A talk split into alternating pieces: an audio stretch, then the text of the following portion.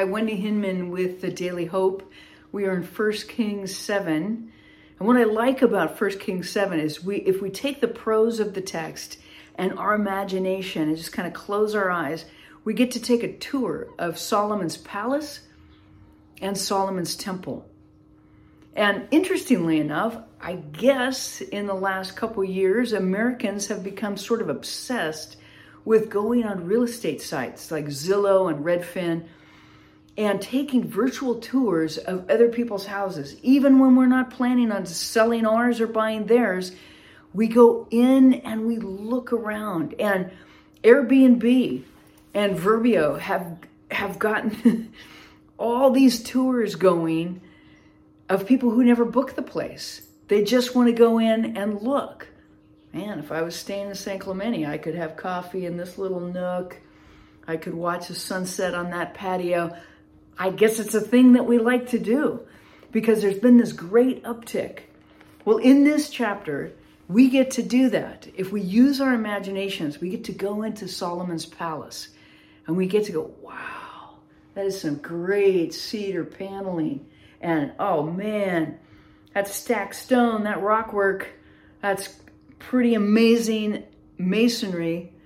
But then we get to go also into the house of God, the temple that David longed to build for God, that David prayed for and prepared for. And now his son Solomon has built it. And we get this description. And Solomon hires a guy named Hiram to come in and do the bronze work. So if you're coming into the temple, you would come into the outer court and there would be the laver and all this stuff made out of bronze, the accoutrements of the sacrifices.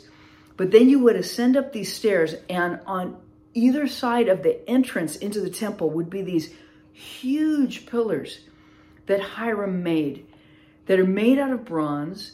And if you translate the cubits into feet, they're about eight feet thick and 30 feet high. And uh, they would just be inspiring. And I think that's what God is wanting in these two pillars because in verse 21 it says, he erected the pillars at the portico of the temple. The pillar to the south he named Yakin, and the one to the north Boaz.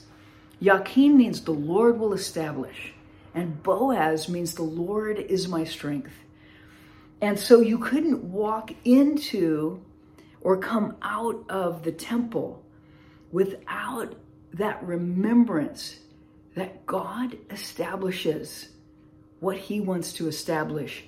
And when he does that, then he is our strength. You know, there's this motif all through not only the Old Testament, but the New Testament about the Lord watching, being very present, and paying attention to our coming in and our going out. It's mentioned, it's mentioned in Deuteronomy, it's mentioned in in John when it's talking about the going in and the coming out and the shepherd watching because he is the door. And in Psalm 121, it says, The Lord will keep you from all harm. He will watch over your life. And that coming in and going out, that's what it's a metaphor to the, the whole of life. The Lord will watch over your coming and going both now and forevermore. And I think that's what we need to take away from these two big pillars is that we don't see that now. We walk through a regular door.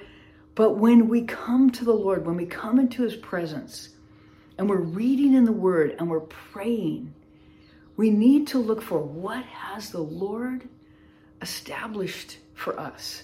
What is his will today? Because that is where our strength is.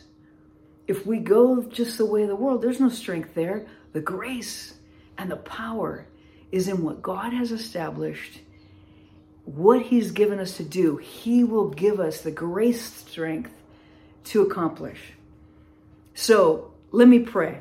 Heavenly Father, I pray that you would show us today what you have established for each of us, what you have established for our church, for our city, for our state, our country. What have you established? Let us walk in that.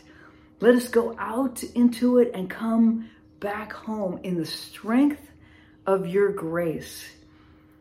And Father, may we know that you are with us always and that you are our protector and our provider. We pray in Jesus' name. Amen.